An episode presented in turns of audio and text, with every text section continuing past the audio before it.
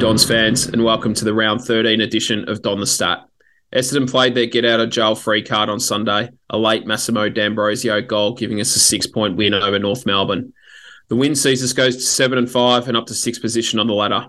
The old foe in Carlton awaits on Sunday night at the MCG in a game that could propel us towards the top four and put the final nail in Carlton's 2023. I'm Jonathan Walsh, and to chat through it all, I'm joined by my co-host Ian Hume. Hume, mate, how's things? Hey, Jono, look, things are really good here. And you know, there's no better time of year when it's the middle of footy season, and we're also getting prime time Test cricket from the old country and seeing the Australians give it to the Indians.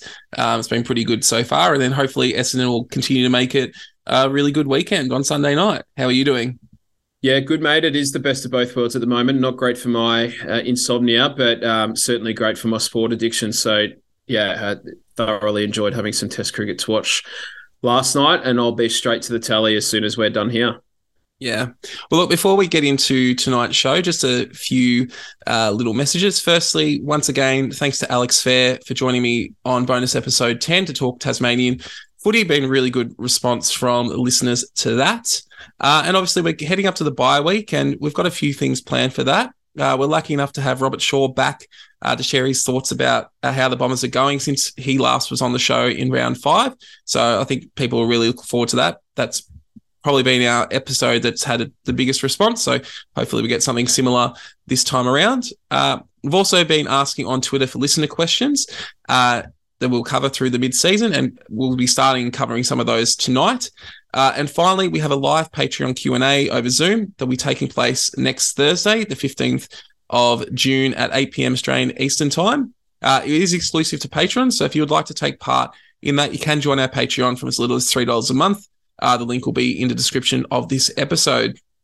Well, look, let's move on. And as always, we'll start by looking at last week's nail biting win uh, over North Melbourne. Uh, we'll go through our pre match thoughts and then consider some of the broader points to come out of the match. So the first thing that we figured we needed to make the most of was our inside 50 opportunities.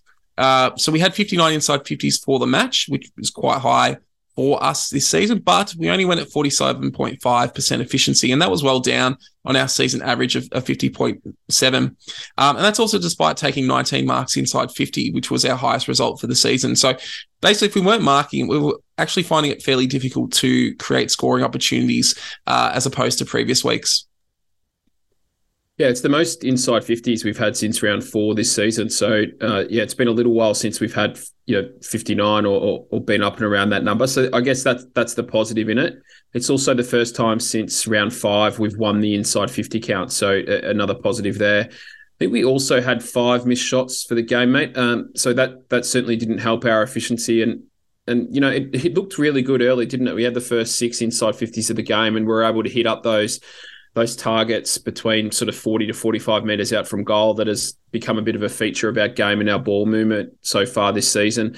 So we probably should have been further ahead at quarter time. Uh, you know, had we we made a little bit more use of some of those opportunities, I thought we burnt a few chances, and then we we lost our way. You know, sort of from second quarter through to about halfway through the third quarter, North did a much better job of filling that space in our forward 50 and, and we just gave the ball back a bit too easily. And and I think also our intensity just around the contest dropped away for for a fair period of that game, which kind of limited our ability to get the ball inside 50 with a little bit of space. Yeah, and we'll cover that second quarter in a bit more detail uh, after we go through our talking points. But our second point heading into the game was to restrict Simpkin and to work over Goldstein. And then obviously Simpkin was knocked out early in the second quarter, and then later on Greenwood uh, was also uh, knocked out and was unable to finish the match. Uh, so when you take that out, those two out, uh, and you add to that the absence of Luke Davies-Uniacke and Ben Cunnington, who admittedly is, is dropped, you're missing four of their best clearance midfielders even then, you know, despite that, uh, North was still able to win centre clearances 10 to 18, and that's after being down in the first quarter. So, you know, for us, fortunately, they didn't get a huge scoreboard advantage from this. They only scored two behinds from centre bounce. So, despite those absences, and they also lost uh, stoppage clearances 22 to 28. Um, and that's actually the second time this season Essendon has gone into a match against the leading stoppage clearance side, has actually managed to beat them at that metric. Uh, North managed to score 44 points from stoppage, and that's the second most Essendon has conceded this year after the Geelong game.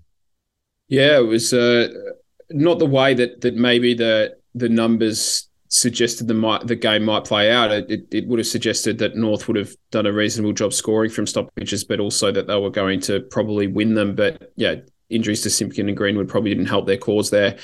Uh, so yeah, pleasing that we were able to to win stoppages. Not so pleasing that we allowed North to score 44 points from them. We did score 40, uh, sorry, 31 points ourselves. So that's the most we've scored from stoppages in a game this year. So there wasn't a lot of defence happening um, at stoppages, and a lot of those stoppage scores were from forward 50 stoppages. North kicked four goals straight from stoppages in their forward line. We kicked three goals, one. So I think in, in our case, it was a bigger problem for the positioning of our defenders and the and the concentration of our defenders. I thought was really lacking. Redmond himself gave up two goals at stoppages where he just switched off.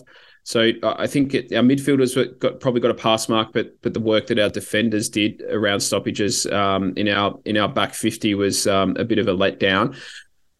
Just want to quickly touch on all the talk of North's young midfielder. I think uh, what's uh, been forgotten a little bit in this is they had a ruckman playing his 306th game in Goldstein. So, you know, they had a, a really, really experienced ruckman. Our number one ruck um, in Draper was playing his 55th game. So there's a big difference there. Will Phillips, he's 22. He was their number one centre bounce midfielder. Liam Shiels, who's 32 years old and played 266 games, he was number two. Our top two was Zach Merrett, who Shields obviously spent a fair bit of time playing on. Um, he's he's 27 and played 195 games. And then we had a 22 year old ourselves in Jai Caldwell. So and he went head to head a fair bit of the game with Phillips. So you know, experience on experience and 22 year old on a 22 year old. They had um, a teenager in George Wardlaw next to, you know, it was really, really impressive. And, and I think even the, the, um, uh, the most biased of Essendon fans would be prepared to acknowledge the game that he played. But uh, and then they also had Tarryn Thomas at 23 years of age, and they were their next two. We had Jake Stringer, and then our own teenager in Ben Hobbs. So you know, one teenager apiece in there. Greenwood and Simpkin, despite going off, were uh, injured. Were next for them, and then Shiel and Perkins for us. So yeah, Phillips and, and Wardlaw for them were really impressive. But we had some young midfielders who stood up for us too, and and as well as Nick Martin, who played you know half forward early and then most of the game on the wing. So uh, yeah, we, we weren't without our own young, impressive midfielders who had a, a, a fairly decent influence on the game. Yeah, absolutely. Uh, our next point was that we would want to make sure that we could use Langford to expose North's backline. He had a, a lot of skills that North would f- struggle to cover, and he did though. He kicked four goals, and he probably should have kicked a couple more. He dropped a couple of marks uh, in kickable uh, spots that he otherwise usually would take. And, you know, if you extrapolate what he's accomplished so far out for the, a full season, he's on track for a 46 goal season. And uh, as I said on Twitter earlier this week, you have to go back to James Hird in 1995 to see a, a mid sized forward for Essendon with the same level of goal scoring impact. So if he continues that form, um, you know, we're looking at something pretty special for, for an Essendon player of his size to accomplish. Yeah, he's now seventh in the AFL for marks inside 50, which is uh, a pretty impressive achievement given that. Uh, I mean, granted, there were a few teams who had a bye last week, so haven't played yet. But uh, you know, he played down in the back line for the first game of the season and, and been back there at, at, various times throughout. So for him to do that, and, and that's normally something you associate with big key forwards. Um, so for him to do it at, uh, I think he's 191 or 192 centimetres, uh, he's doing that through footy smarts and, and finding space and, and being able to lead into, uh, you know, small spaces. So uh, real credit to him for that. And 24 goals so far this season. It's almost double his previous output uh, or best output, which was 15 goals in 2019. And he's kicked more goals this year than he did in the 26 games he played across 2021 and 2022 combined. So, you know, I know he's been moved around a fair bit and played wing and midfield and and the like in those years. But yeah, he, his output so far uh, purely from um, uh, goals, but also goals, goal assists, and, and contributing to our scoreboard results has been outstanding. Yeah, well, as we'll get to later, there's a, a, certain player coming back that may change the dynamics of that forward line. It'll be interesting to see how Langford fits in once that player gets up and running. Finally, we had a few uh, KPIs that we really wanted to keep an eye on. I'll just run through those in turn. So the first was to win contested ball, and we ended up losing contested possession 129 to 140, and that's after winning it uh, in the opening quarter, 33 to 26. And then if you even go to the final quarter, uh, even though uh, we managed to run out the game winners. North won that stat by 10. So, yeah, they ran out stronger in that area. Uh, looking at stoppage clearance, uh, I've already mentioned it. Um, stoppage clearance was statistically really good for Essendon, winning at 28 22. Although, again, looking at the final quarter, it was lost 9 to 12 in that situation. Um, inside 50 tackles was 16 to 9, and that's the equal best result for Essendon this year to go with what we saw in the Richmond game. So the last few weeks have really seen an uptick in our inside 50 tackles, although they may have some that may have some correlation with the quality of opposition we've been playing in, in the last few weeks. But if you average out the last four weeks, you get an average of 12.5 inside 50 tackles a game. And if that was something we could uh, do over an entire season, that would put us equal third this year um, with that number. So really pleasing stats there. And then finally, generating scores from forward half turnovers. And we scored 39 points from forward half turnovers this game, which was our highest for the season. Um, and five of those goals came from inside our forward 50 turnover. And that was the most uh, we've got this season. Before that, it was the four goals we generated against Hawthorn from that zone. Yeah, I think besides the last quarter, which was a bit more of an arm wrestle, sort of went a little bit goal for goal, particularly late. Uh, I, I think it's a general rule. It was just a real momentum based game. Uh, the team that was able to win contested ball and win clearance was able to get territory and then to score. So, you know, when when we were doing it, obviously we were scoring, and then when when North Melbourne were winning contest and clearance, they they were able to do the same. So, I, I think there's some pleasing things there. Um, inside 50 tackles were were up, which is great. Forward half turnovers, you know, which those inside 50 uh, tackles contributed to allowed us to score from that part of the ground. And there's a better profile of of scoring from from forward half turnovers than we've seen in the past.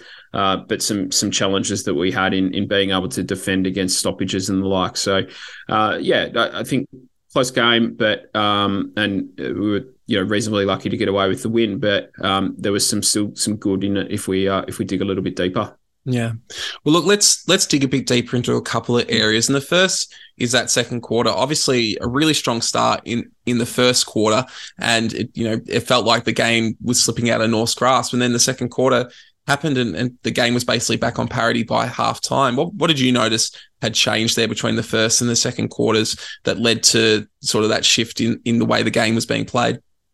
I think my memory is correct. It was six goals to three at quarter time, and the way the first quarter was played, it probably felt like it should have been seven or eight goals to two. Like we, I felt uh, the game felt like it was played in a manner that that we really, really dominated and probably should have been further ahead. And and I wonder whether that sort of uh, got into the psyche of the players a little bit, and maybe there was a little bit of an element of cue in the rack, thinking that that we was sort of just going to roll over the top of them. Uh, and and maybe that was the the pattern that happened the week before, wasn't it? You know, where we just won each quarter against West Coast by two or three goals and kept building a lead without really needing to change too much about what we did.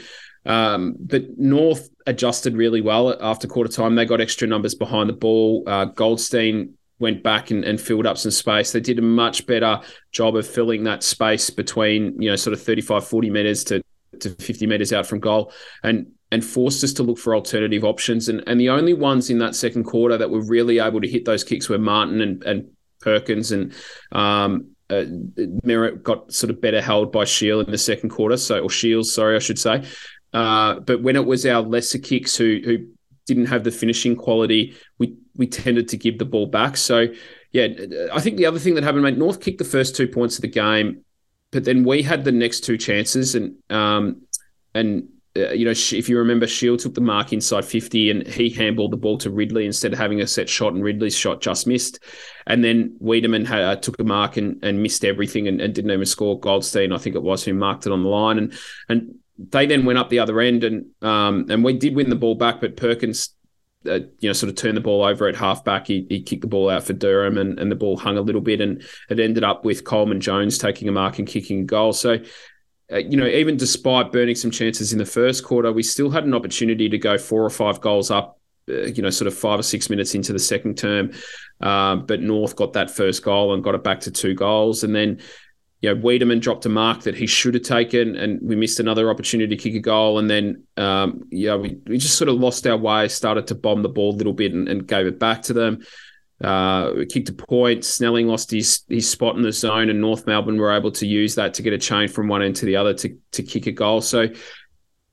I think North just adjusted. They uh, we weren't as switched on as as we should have been across the board, and and I think that's modern footy too, isn't it? I think anyone can beat anyone if they're not 100% switched on, and and I think that was just the case for us. North, North applied themselves a bit better than we did. Yeah. Well, I just sort of thinking about the game more generally, and you know, we've only ended up beating the the 17th side by a goal in the in the last couple of minutes. Is is, is that something you're concerned about? Is an overall performance about where we're heading, even though it was in the end a win? We're, we're seven and five and, and sixth on the the ladder, so I think you take the season over totality instead of um, uh, you know just taking it one game. Um, so I'm not I'm not concerned at all uh, as to what it means for us overall and, and our progression and improvement. I'm a little bit concerned about what it means for this week. I, I, think some of our younger players are showing some signs that they need a bit of a break, and um, you know they've had to carry a, a, pretty heavy workload at times. You know we're, we're asking a lot of our young midfielders. We're, we're playing the likes of Perkins and Martin at times. Uh, you know, Martin and Durham on the wing, Perkins in that really difficult half high half forward role. So we're asking a lot of young players, and, and it's been a, a pretty big uh, start to the season. So uh, I'm a little bit worried that that maybe we do need the rest. But I think the other thing it it looked to me, mate, that we were trying to press higher up the ground than what we have been in previous weeks. So uh, you know maybe there's a, another layer of of our game plan that was was added or tinkered with this week, and and that worked in terms of creating scoring opportunities, but it left us vulnerable down the back. Those those goals that North kicked in the first quarter, we scored generally because we were we were pressing up the ground and able to win the ball back. But when North got it over, we were a little bit um, exposed. So you know that that's a developing team. That that's a coach who's trying to to change and improve our game style. Uh, and and with risk comes, or yeah, with that level of of risk comes high reward, but also the the risk that that um, you can be scored on the other way. So. I, I think overall, mate, winning ugly is better than losing, and, and we found a way, um, yeah, to, to get the job done. I thought Caldwell Dambro, uh, you know, Caldwell, D'Ambrosio, Merrett, and Guelfi had six disposals each in the last quarter. That was equal most for us. Hobbs and Martin had five. So you got Caldwell, D'Ambrosio, Hobbs, and Martin in there, who are young players really stepping up under the pressure of a last quarter where we're trying to to squeeze out a win. Uh, and then also a few of our leaders did. I thought Stringer's work rate was really really good throughout the game, um, but particularly in the dying moments, he, he was huge. He, you know, he, he didn't get necessarily kicks and marks and handballs and goals like we normally see Jake Stringer the match winner, but it was through pressure and and multiple efforts, and and that's a big change for him. It would have been nice to to see a genuine four quarter performance and. Uh, particularly as someone like me who who does genuinely believe in the Essendon North Melbourne rivalry and, and quite enjoys beating up on them, but yeah, I, I, think hopefully the, the lesson is that that we now realize that if we drop off in our concentration levels like we did in the second quarter and the early part of that third, that um, that we're going to make it harder for ourselves and, and we become very, very beatable. So yeah, take that lesson out of it and and, and take the positives and, and then find ways to continue to improve. Yeah, as you say, I think get through this week hopefully with another win and, and get to the bye and, and then have that chance to to reset and, and reassess what needs to happen moving forward. Well, look, as I said earlier in the show, uh, I did ask for questions from listeners uh, on Twitter uh, in preparation for the mid-season episodes, and uh, the response was overwhelming with what people wanted to get our opinions on. Um, and there's there's far too many questions to get through in one episode, so we thought that we should try and get through a couple tonight um, and then dive into them a bit more deeply over the next uh, couple episodes that we're putting out during the bye.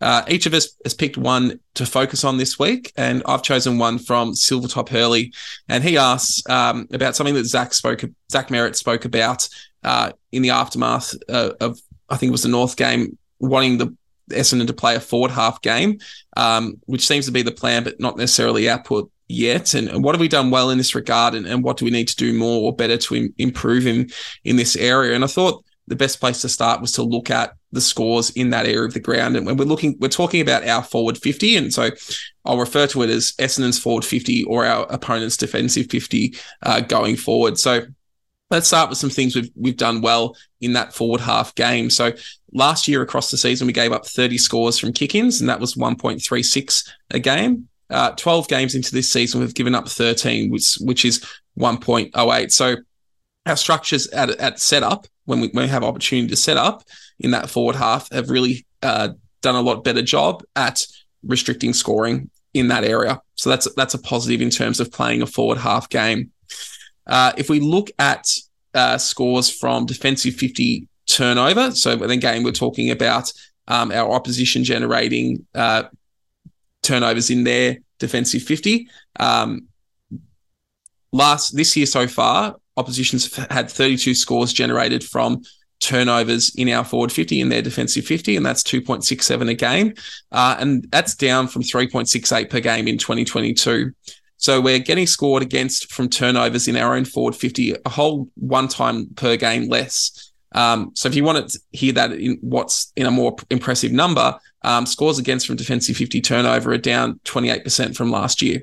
And that's the opposition's defensive 50 so, in terms of defending scores generated from our own forward 50, we've shown definite signs of improvement. And that comes down as much to structure as anything. And I think the thing to reflect on with that is, though, um, we're not necessarily generating scoring opportunities from from that part of the ground. So, um, in fact, those stats have dropped off from where we were last year. So scores from stoppage in our forward 50 last year was 2.31 per game, and that's down to 2.17. And scores from turnover have dropped from 3.91 to 3.25. So I thought I'd have a bit of a look into what could be causing that. And my first thought was that our inside 50 pressure is down, um, meaning the number of scores leading to the number of scores being down. And, you know, I think if you think back to last year, obviously we didn't have have Tipper. Um, there, and we didn't have a whole lot of depth in that area. But we did have Guelfi, who had a career best year in that role last year, who's been absent for a, a, large chunk of this year. And our forward 50 small players that you would expect to put that pressure on have been players like Davey and Menzies, who've been establishing themselves. But if you look at the numbers, our inside 50 tackle numbers are up on last year from 9.3 to 10.7. So that's not really the cause of the drop off of scores there. But I think the big thing that's caused a drop off in scores from that area is, is how we're looking to defend the ground. Uh, so last year, for the most of the year, we were trying to play a much higher press than we are this year. Um, so whilst that was good at generating forward 50 scores, because we weren't as consistent at maintaining those zones and that structure, it was very easy for our opposition to, to score against us uh, when we were trying to set up that, that forward press zone. This year, we've stretched our defense further back down the ground. Um, so overall, that's made it more difficult to score against, but it's also made locking the ball in and generating scores in our forward half more difficult. And most of the improvement in our scoring has come from the scores we've generated from our back 50. Um, if you look at the numbers there. As you mentioned earlier, it does seem we've tweaked our game somewhat to play a much higher press. So we saw that against North. Uh, spoke spoke about how we generated uh, five scores from inside 50 turnover uh, last week, which was our highest for the season. And so overall, if you if you count all sources in outside our forward 50, we generated 10 scores, and, and that's our best for the season. The next best was uh, against Collingwood and Hawthorn with seven each. Um, and we didn't necessarily get caught out of, with it either against North. Um, they only generated three scores from their defensive 50. Um, so it's going to be interesting to see if we're able to keep this up with a, a forward half game plan, especially as we, we start to play some uh, more challenging sides. Yeah, I, I, I think we, we probably need to see how it, it unfolds over the course of the, the season. Comparing, you know, a, a half a year to a full year can be a little bit difficult. But uh, yeah, I, I, think the other thing that that is a real indicator of of how you're defending and, and your forward half game is the number of turnovers that you create in the middle part of the ground. Um, and you know, it's an indicator of your ability to press up the ground and win the ball back closer to your own goal. And and you know, to the end of round five, we were eighth in the AFL, averaging 30.2 a game. So I, I think there's an indication there at the early part of the season, even whilst we were definitely uh, making an effort to to solidify our back six and and roll back and make sure that we weren't exposing ourselves there, that we were still applying a, a, decent level of pressure in the middle of the ground or inside our forward 50 and and and setting up higher up the ground and trying to win the goal the ball back closer to our goal we then hit the harder part of our fixture and those numbers started to drop. So by round seven, we were 15th, and by round nine, we were 16th. And and we've, as I uh, sort of touched on a little bit, um, you know, in, a moment, we, have played a bit more of a possession based game since then. And, and whilst the last three weeks our totals have been better, we we ranked 17th at the moment to the end of round 12. It, the other thing though is there's not a huge deviation in this metric. So Kilda ranked first at 32.9 and West Coast last on 25.3. We're at 26.8. So, you know, the first five weeks of the season at, at 30.2, we were pretty close to to the where the best are at, at the moment in St Kilda. And then you know, more recently we we've obviously been down towards the bottom and and and it's taken a little bit of hiding and the numbers have improved a little bit over the last couple of weeks. But um, yeah, it'll be interesting to see how how that does evolve over the, the course of the year. Yeah. And that possession based game you, you, mentioned, that really segues nicely into the question that you wanted to talk about that you got from one of our listeners. It does, mate. Daniel Hoyne from Champion Data made a comment on SEN earlier in the week on, on his segment on there, and I'll quote it directly. He said 142, 116, and 104 uncontested marks three weeks in a row has helped that defensive profile of Essendon. There's a few red flags here. We haven't really seen an uncontested mark game have success except for West Coast in 2018. That then prompted Lils Max 72 on Twitter to ask what my thoughts were and, and what the risks are of that type of game. I think uh, uh the risk is pretty obvious. The, the more you possess the ball, the more likely you are to give it back to the opposition. I think there's an old adage in football that if you have it, they don't. That probably doesn't hold true anymore. I think the game's moved past that. Uh, high numbers of uncontested marks generally means that you have high numbers of short kicks and that you're generally inviting the opposition to press up on you and and and you're not able to take too much forward territory. What I will say and I, I, don't have the data to to support this part, which is a little bit unfortunate. But so this is the eye test: is that at the very least, it appears to me that our imperative is to get the ball forward. We typically only kick sideways if it allows us to get into the corridor or to switch. Um, so we're we're only ever going sideways if it's to to ultimately be able to go forwards. Rarely do you see us go backwards, and, and more often than not, it is a short kick forwards, and and that's an important distinction because you you normally, as I said, associate short kicking with slow ball movement and and lack of direction, and, and I don't think we suffer from that. But let's dig a little bit into the data, mate. So Essendon averages 92.6 uncontested marks a game, which is ranked number two in the AFL. St Kilda is ranked first at 93.8. The other teams in the top five are, are Carlton, who we played this week at 87.5, then Hawthorn at 84, Brisbane 83.7, and then it drops down a little bit. The the Bulldogs uh, average 82.6, Fremantle 80.5. They're ranked sixth and seventh. So I think, firstly, anyone who has watched Essendon and Carlton play uh, at all this year can see the difference in the abilities of, of the way that we move the ball through uncontested marks compared to, to Carlton. And I, I think if you look at the the top seven for uncontested marks, we have four teams in the top seven of the ladder, but Brisbane are the only team that are in the top four. So it suggests that uh, that the best teams aren't playing that style of footy. Down the other end, you have Melbourne with seventy four point three uncontested marks and Port with 71.4. They're ranked 17 and, and 18. So so Port are having what's that 21 less uncontested marks a game than we are. Uh, and and obviously those teams are, are, third and second on the ladder. Collingwood sort of somewhere in the middle. They average seventy eight point one and rank eleventh for uncontested marks. So it suggests that the best teams are, are much more direct with the ball than than we have been. Yeah. Well, look, those are the broad stats, though. What happens when you take a closer look at what's been happening week to week and consider particular matchups? Yeah, rounds one to eight, we've averaged 82.5 uncontested marks a game. It's up to 113 a game over the past four games. So that's dragged out overall season average up quite substantially. Across the first eight games, our uncontested mark profile was not too dissimilar to Brisbane and Collingwood, really. It, it, it's sort of somewhere in between those two. Our four uncontested or lowest uncontested mark counts this season were 59 against Collingwood, 66 against Port, 72 against Geelong, and uh, same against GWS. So the uncontested mark differentials in that game were minus 42, minus 13, minus 17, and, and minus 28. So so our opposition got more uncontested marks in each of those games than we did. And in each of those games, our opposition went well above their season average. So so Collingwood were plus 23 on Anzac Day for uncontested marks compared to their season average. Port were plus 8, Geelong plus 10 and the Giants were plus 24. So I think there's an argument to be made here that if teams take our uncontested marking game away from us. So they they close down space, close down short options. Then then we struggle. Although counteract that a little bit against Geelong, we scored over 100 points.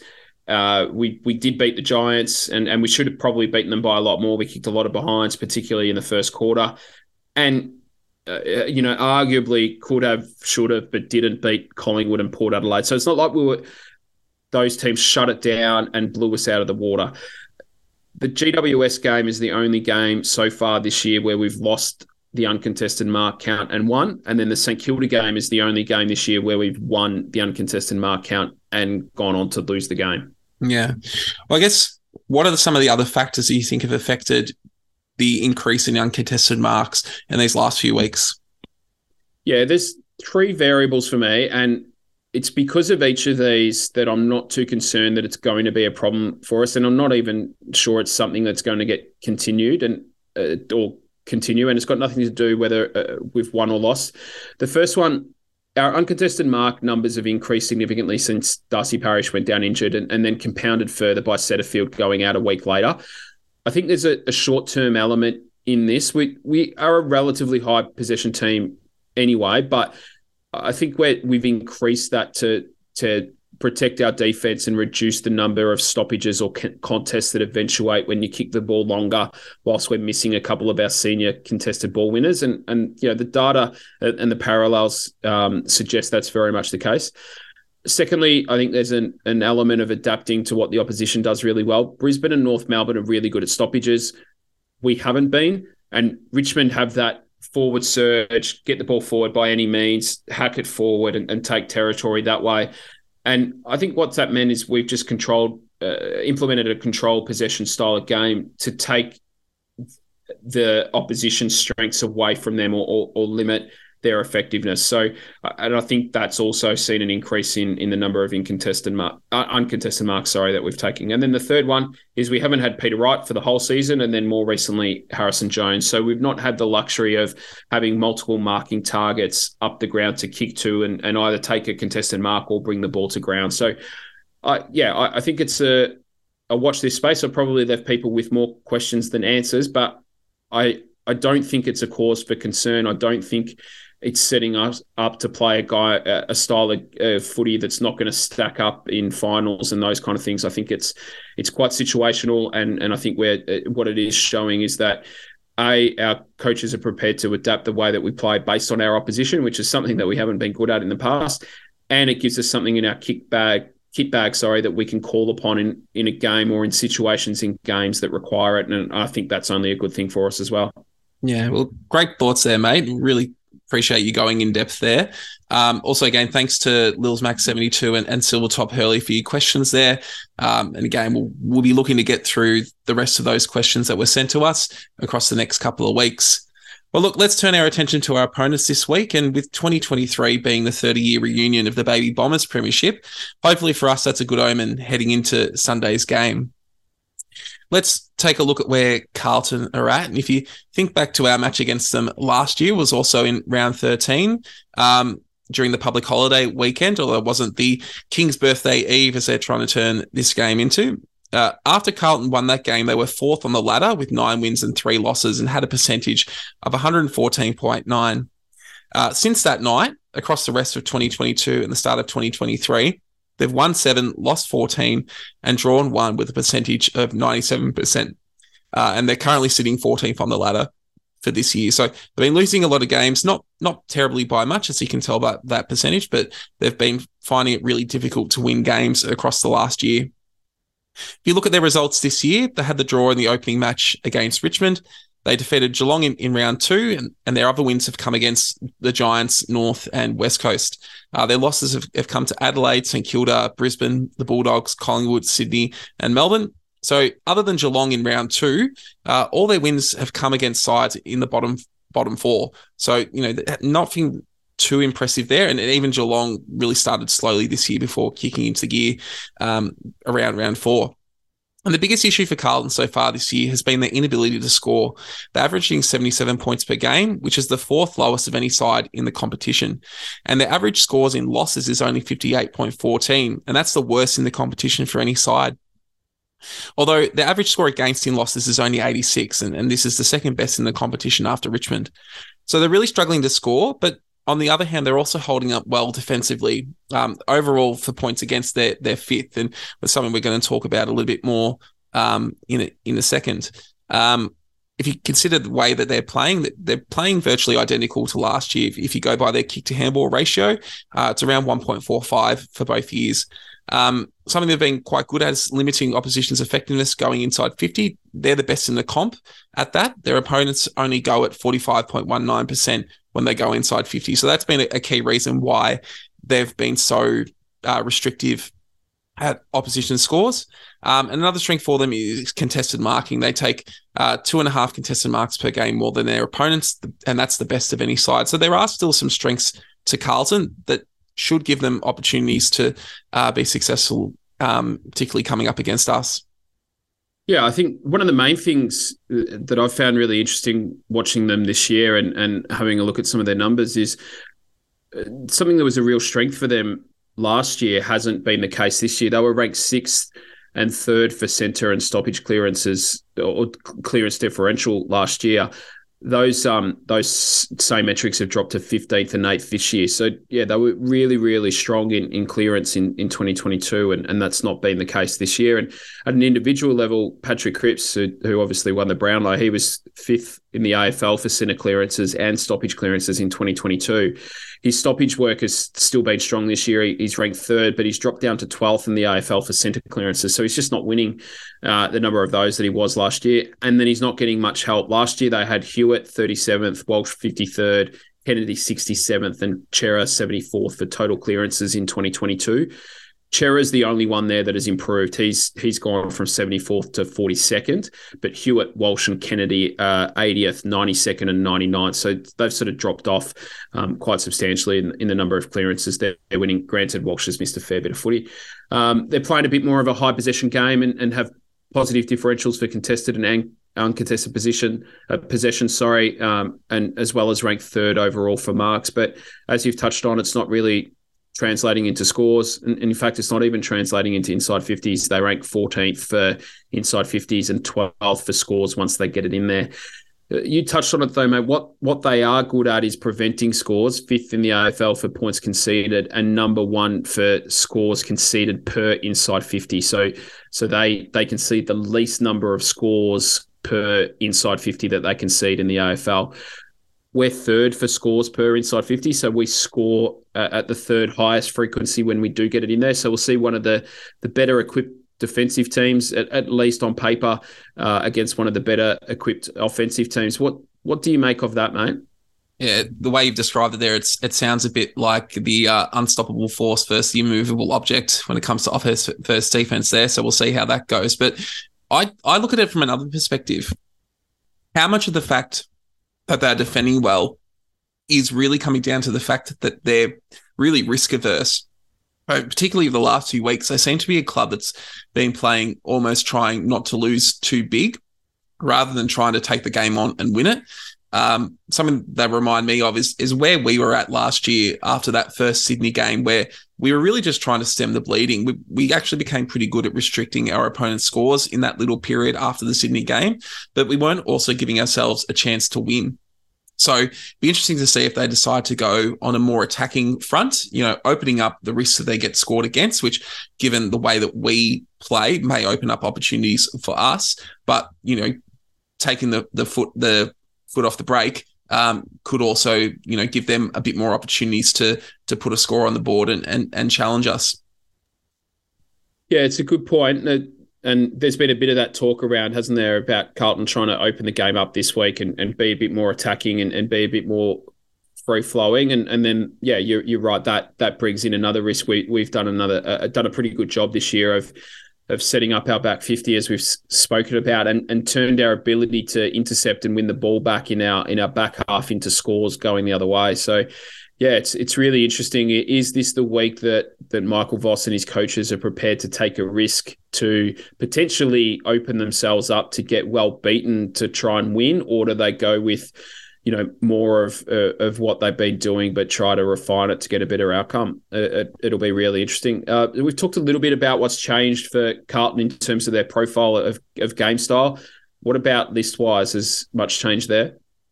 Yeah, well, uh, the big in for Carlton was Blake Acres. Um, he's uh, someone who's actually been putting out career best numbers this year since since the trade for Fremantle, so that's been a win for them. Uh, their first round draft pick, Ollie Hollands, played the first 11 games, but before unfortunately suffering a broken collarbone, so he'll miss uh, the next few weeks. Um, they also got a bit out of their second rounder in, in Lachie Cowan, who hasn't been seen since round six. So he's made the extended bench this week.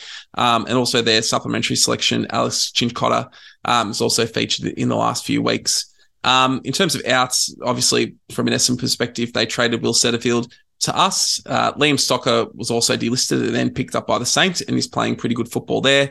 Um, you know, a few more outs, including uh, Jack Newnes, who played 16 games for them in, in 2022. But other than that, a few of uh, lower end players on their list uh, were delisted as well. So not huge changes in their in their list profile, and, and sometimes that that can lead to stagnation in, in sides where you're not really getting that fresh blood in. So that also could contribute in some way to to why they haven't really pushed on this year. Yeah, that that Acres pickup's a, a really interesting one, and again, I hope I'm not tempting fate here because they certainly needed that outside run to to complement what last year was a, a, a pretty good contested ball winning team.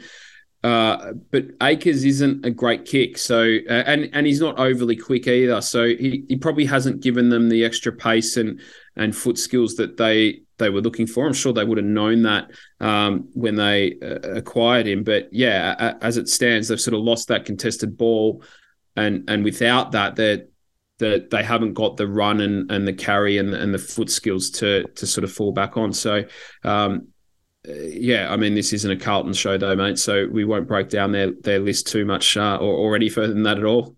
Yeah, we'll we'll just touch quickly on what happened last time. I, I did bring it up a bit earlier, but uh, round 13, 2022, again, so basically a year ago uh, this weekend, uh, Carlton 12 8 80 defeated Essendon 7 12 54. Um, as I said, it was, right in that post Sydney game where we were really trying to to limit the damage that other teams could do. And um, even then, Carlton really controlled the ball around the ground all night. They had 58 more uncontested possessions and took 33 more marks um, and generated 53 points from turnover as opposed to Essendon's 32. So that pretty much made up most of the difference in the margin there. And, and you know, that that lead in uncontested possessions meant that the, the top five possession getters were all Blues players. So Docherty led the way with 33, as well as uh, 700 meters gained. Uh, Shiel had 27 and Merrett 26 for the Bombers. But yeah, it was one of those one of those games I remember back that you know we weren't in any danger of, of getting blown away, but we never really felt a realistic chance of winning. Yeah, that was obviously a big night of our 150th uh, anniversary or birthday or whatever we want to call it celebration. So it was, um, yeah, it was a better defensive performance from us, wasn't it? But, um, but yeah, look, it, it's a interestingly very different Essendon this time around, and, and a very different Carlton this time around. So uh, I think it probably doesn't paint too much of a picture of what we might expect on Sunday night. Yeah. Well, what might paint more of a picture is the selection that, that's come out this evening. And once again, the good old extended bench is back to make fools of both of us in about 24 hours uh, when all the thoughts that we're going to say now are, rendered moot. Um, look, let's start with the Blues. So for, for them, uh, in comes Ed Curnow, Jack Martin, Lachie Fogarty, Lachie Cowan, and Marc Pittonet. Uh, Lochie O'Brien and Zach Fisher are out. Um, their extended bench is Fogarty, Dow, Kennedy, Motlop, Cottrell, Silvagni, Cowan, and Young. Um, so Pittonet and Curnow uh, and Martin are all named on the field. So you would expect all those ins to play for them and then picking from that extended bench. And there's a couple of things that really stand out there. I think they've brought Pittonet back.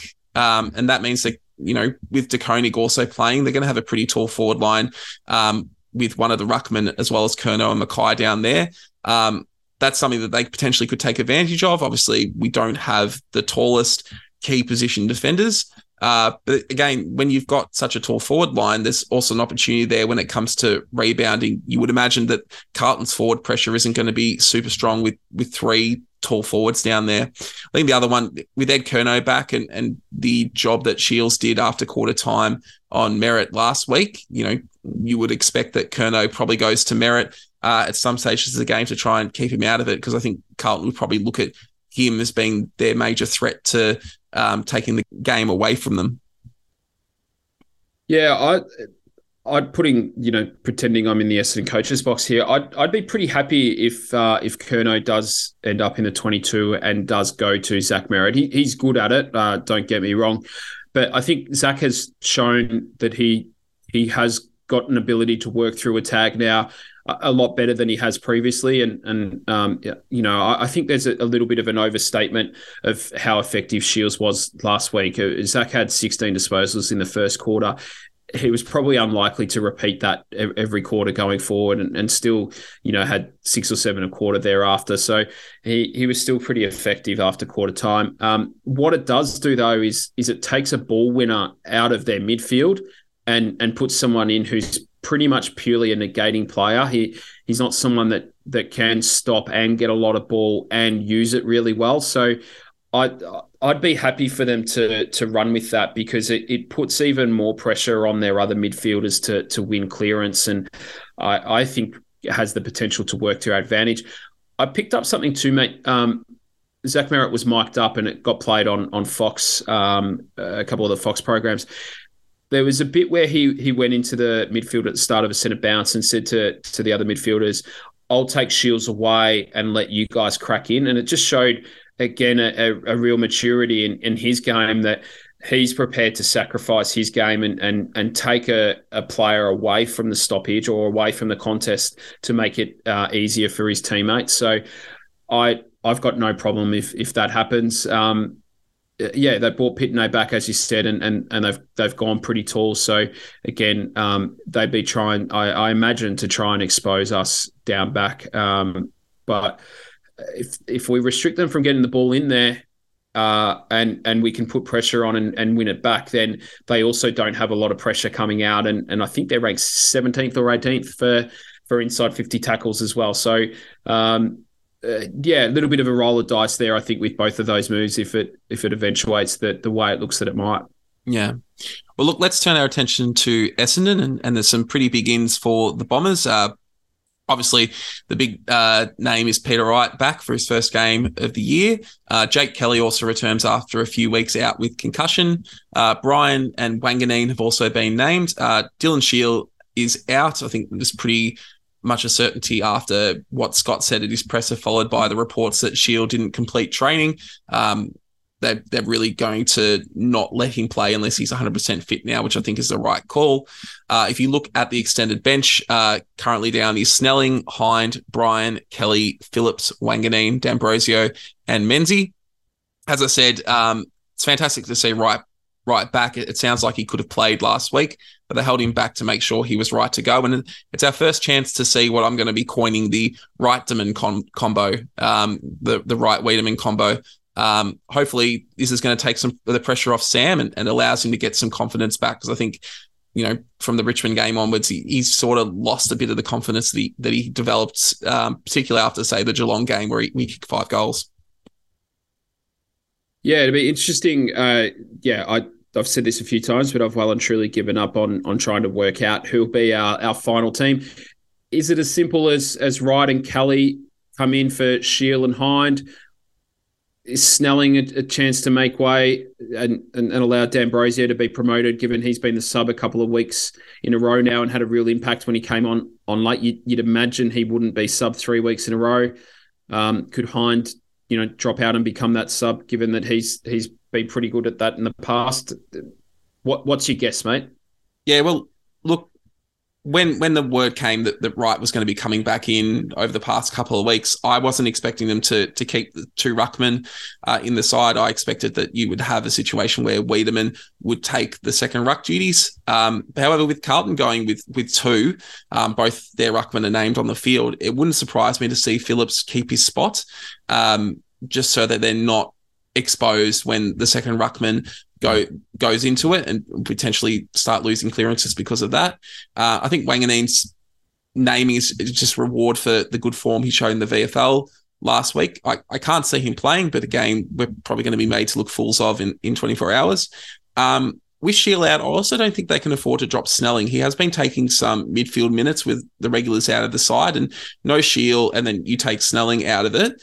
You, are looking at a lot of pressure on Merrett, obviously, and then Caldwell, Stringer, Hobbs, and then Perkins becomes that that fifth midfielder. And as much as we'd like to see him take on more of a midfield responsibility, I don't think he's quite ready for that. So I think Snelling there gives them some flexibility in terms of midfield minutes. So I expect him to play. Um, I also think we're at the point where Massimo either plays a full game or is dropped. Um, he's been great as sub these past two weeks, but he really needs to get full games into him to develop. So if they don't ha- fight, have a spot for him in the 22, um, I would be playing him in the VFL this week. I wouldn't be having him as the sub. And you sort of suggest at the start, we'll back around to what you said. I think Kelly in, Hind moves to the sub, and then D'Ambrosio, you know, unfortunately for him, goes and plays VFL and, and tries to force his way, I would say, into the best 22. Yeah, I that's probably my read on it, mate. Um, and now I fully expect it'll be something completely different when the a when the final team is announced uh, at five o'clock tomorrow, and then when uh, an hour before the game on Sunday night, when when there's a late change or two. Yeah. Well, look, let's move on to Carlton's last game, and you know that they played out a dour affair uh, last Friday night. Uh, Melbourne 8 13 61 defeated Carlton 6 8 44. Um, so it was a wayward night for both sides, but despite the margin only being 17 points, it never really felt like Melbourne was in danger of losing. Uh, the the break between the two sides never got closer than 10 points from the end of the first quarter. So Melbourne sort of kept them at arm's length for the entirety of the game. And Melbourne really dominated around the ground, but couldn't turn that into goals. So Melbourne had nine more clearances, 29 more contested possessions, and seven more intercepts. And despite the Demons having 50 more possessions, they also out tackled the Blues. So they were up 54 to 43 in that scenario. So they really did a job on them. And it, the 17 point margin probably didn't reflect the dominance that Melbourne had in that game. And uh, of the top four Carlton possession winners in Cerra, Docherty, Cripps, and Walsh, none of them had more kicks and handballs. So they really demonstrated the, the pressure that Melbourne put them under. And I think the one positive for Carlton out of that game was McKay did return to some form. He, he kicked three goals, uh, but he also he was their only multiple goal kicker that, that really struggled to find avenues to goal that night. Yeah, I think one of those goals was probably a ball that he was looking to pass as well, and it got over the back of the contest and rolled through. And then, you know, he kicked the one from the boundary, didn't he? Which is kind of his bread and butter, really, and and then missed some some ones that you'd expect a, a key forward uh, and a Coleman medal winner to be able to kick. But I, I, thought Carlton did a couple of things well. They they looked to play on more, partic- particularly in the first half of the game, but then uh, you know that also led to you know them handballing a fair bit more, as you pointed to. That they just didn't have the um, uh, I guess the system and the uh, the ability to really turn that over into or turn that into territory and and and to scores. I thought their forwards also did a pretty good job of spreading and getting separation. They they typically kept one of their tools deep. So like De Koning was uh, as well, uh, you know, also got forward and, and, pressed quite deep. And they set up in a way that should have made it hard for Melbourne defenders to intercept. Not too dissimilar to how we went about it against them, but their ball use inside 50 was just really, really poor. And and I imagine if you're a Carlton forward, that you would have been pretty frustrated at the end of the game with with some of the delivery that they were getting. Yeah. Well, let's turn our attention to Sunday night's match. And I think the first thing that stands out to me is that we we brought Setterfield to the club for matches like these where we needed a bigger body to to play on players like Patrick Cripps. Now with Setterfield out, uh, a lot of pressure really does fall on on Jake Stringer to to take that defensive role on at at stoppage, and something he's actually done quite well. He's, he's been really sacrificial and it's been really pleasing to see him play a team game. Do you think he's going to have to play the role to try and negate Cripps this week? Yeah, I think so, mate. I think Jake's done a really good job of this over the past month anyway. So it's not going to be too much of a, a change for him. And I think we'll need him to do it again. But I think what might be different this week, or at least how I'd approach it, is we've seen him push forward after the centre clearance most of the time uh, more recently. I think here we we need him to play a bit more as a genuine midfielder this week, similar to what we saw from him against Geelong. I think will need his size to restrict Cripps's access to the footy, which is what he's been doing more recently. But we're going to need that at stoppage as well as the the set of bounce. So I think if he can play as a bit more of a genuine midfielder and, and play one on one on Cripps, I think it gives us the best opportunity to win contested ball and clearances ourselves. And then that goes a long way to minimising Carlton's ability to get the ball inside 50 uh, on a regular basis and, and, get good supply to their big forwards, which is obviously the big risk for us. I think a lot of what we, we do on Sunday night has got to be about how we reduce effective ball inside 50 to their big forwards. The other thing too is Cripps isn't great at defending. He he won't give uh, he, he won't chase a lot. He he won't put a lot of pressure on. He, he sort of wins the ball or he doesn't. And I think giving a player like Jake Stringer uh, uh or a, a matchup like Jake Stringer gives him something that he's going to have to really think about. It's going to throw them off if they do bring Curnow in to tag Zach Merrett how do they then approach Stringer if he gets away from from Cripps? It gives him a matchup that he he can really exploit. And I think when he does push forward, Cripps is pretty unlikely to go with him, and, and they'll have to organise a handover, which again I think can derail um, some of their plans. So, yeah, I, would I'd be playing Jake as a as pretty much an out and out midfielder this week, and and with Wright back in the forward line too, then then that gives us a bit more flexibility up there um, to to not have to rely on Jake to to be a goal kicker too frequently. Yeah. One strength that Carlton do have is, is the role that Adam Saad plays, and you know he he takes on a lot of Carlton's ability to move the ball quickly now, especially with with Zach Williams out. Um, do you agree that that Saad's probably one of the key players to stop? And, and do you see someone playing a, role to limit him? Is there anyone that you would put on him on Sunday night? Yeah, I, I, mean, Sam Docherty is a player that's had big games against us previously. You talked about him when you referenced the game last year. But yeah, as a rule, I think Adam Saad's their their one real point of difference. They don't have a lot of outside speed and a lot of really good kicks in their team. And and and I know Essendon supporters like to pretend that Adam Saad's not, but but he is but genuinely both of these. He, he's really good with uh, with the ball by foot the other thing when he's up and about is a real barometer for them. He brings the crowd into it. He brings teammates into the into it. So I, I, think he is someone that we have to give some focus and attention to. I think Brisbane showed the way a few weeks ago for me, mate. They were really physical with him. They made sure that at every contest he had body on body. Anytime someone ran past him, they gave him a little bit of a bump or a nudge and, and just made it really uncomfortable for him.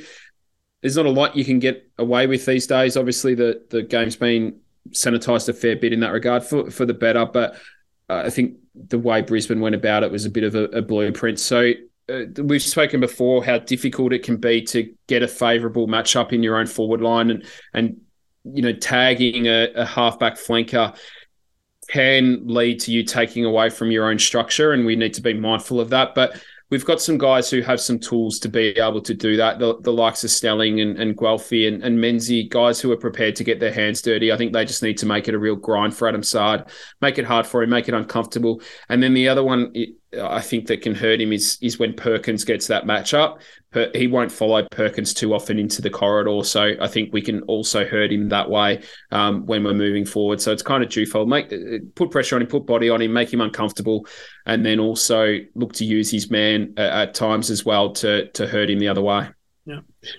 Any other areas you think we can get some ascendancy in the match? Yeah, I think the really big one for me, mate, if if we can do a good job of holding our own in clearances and stoppages is the damage that our wingers can do. Nick Martin and, and Sam Durham have been in really, really good form. Martin's impact has been well spoken about and, and, documented, and you know he's been put up in lights over the last couple of weeks. But what both of our wingers should get credit for is their ability to work both ways. Nick Martin's third at Essendon for defensive half, half pressure acts, and he's fourth for total pressure acts. So he's not just doing it with the ball and, and kicking goals and, and, setting goals up. He's he's defending really well and, and putting on pressure that's not something you typically get from Carlton's wingers. You know, the likes of Walsh and Acres. They'll they'll play a fair bit of Russian roulette in the way they like to to sit outside the contest. Although in Walsh's case, he can get sucked in towards it. Um, uh, they'll they'll run forward of the ball a little bit. So I think there's a real opportunity for both of our wingers to exploit that. They get they'll get an opportunity to be the outlet for us on turnover. Walsh and Acres in particular aren't good at turning from offense to defense really quickly Um, and I think that can get us into the corridor, something that Nick Martin's obviously really good at, either either by presenting as an option in the corridor or by getting the ball in there by foot himself. So I think uh, that could be a real weapon for us. And and then I think they'll also get opportunities to to get forward and score and and, and cause some chaos in that part of the ground there. Yeah, well, I think we're all hoping for another great Nick Martin performance. It's been a, a few good weeks there from him, and he's by some metrics he's the best winger in the in the competition. So hopefully that remains a, strength for us uh, going into Sunday night. Well, we'll head into our, our final thought, and I, I just want to ask you: Is the outcome of this game going to be more dependent on how we play or how Carlton play? Yeah, good question. I think I think it's going to predominantly be about how we play. I, I, think we've got the tools to be able to beat them in a grind that they created through the way that they played against Melbourne. But I also think we've got the tools to beat them if they turn it into a shootout in a similar way to the game against Geelong, albeit I don't think Carlton quite have the the foot skills through the midfield to be able to do what Geelong did to us. So, uh, yeah, I think either way, if we're true to the way that we've been playing in terms of um, of of how we've structured up our defense and and um, and we can get an even performance from our midfielders in terms of the contest, then yeah, I, I, think it's going to be largely about that. We we just have to make sure that we don't have those lapses in concentration that we had against North, because for all of their woes, Carlton have some weapons that can expose that uh, to a greater level than North Melbourne did.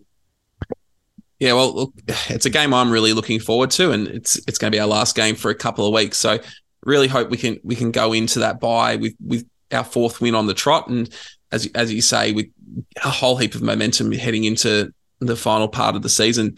Uh, that's going to wrap us up for tonight. Any final words from you, Jono?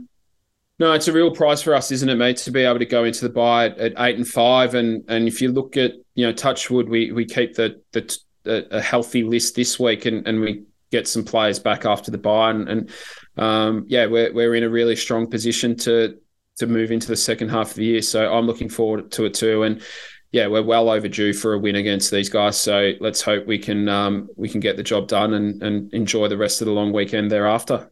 Yeah, it, has been a few years now, and and as I said earlier, hopefully we can channel the spirit of the baby bombers and and get it done for the 30th anniversary there. Look, that's it. Uh, thanks again, everyone, for listening and participating in conversations with us. We love it. Um, other than that, uh, stay safe and go Dons.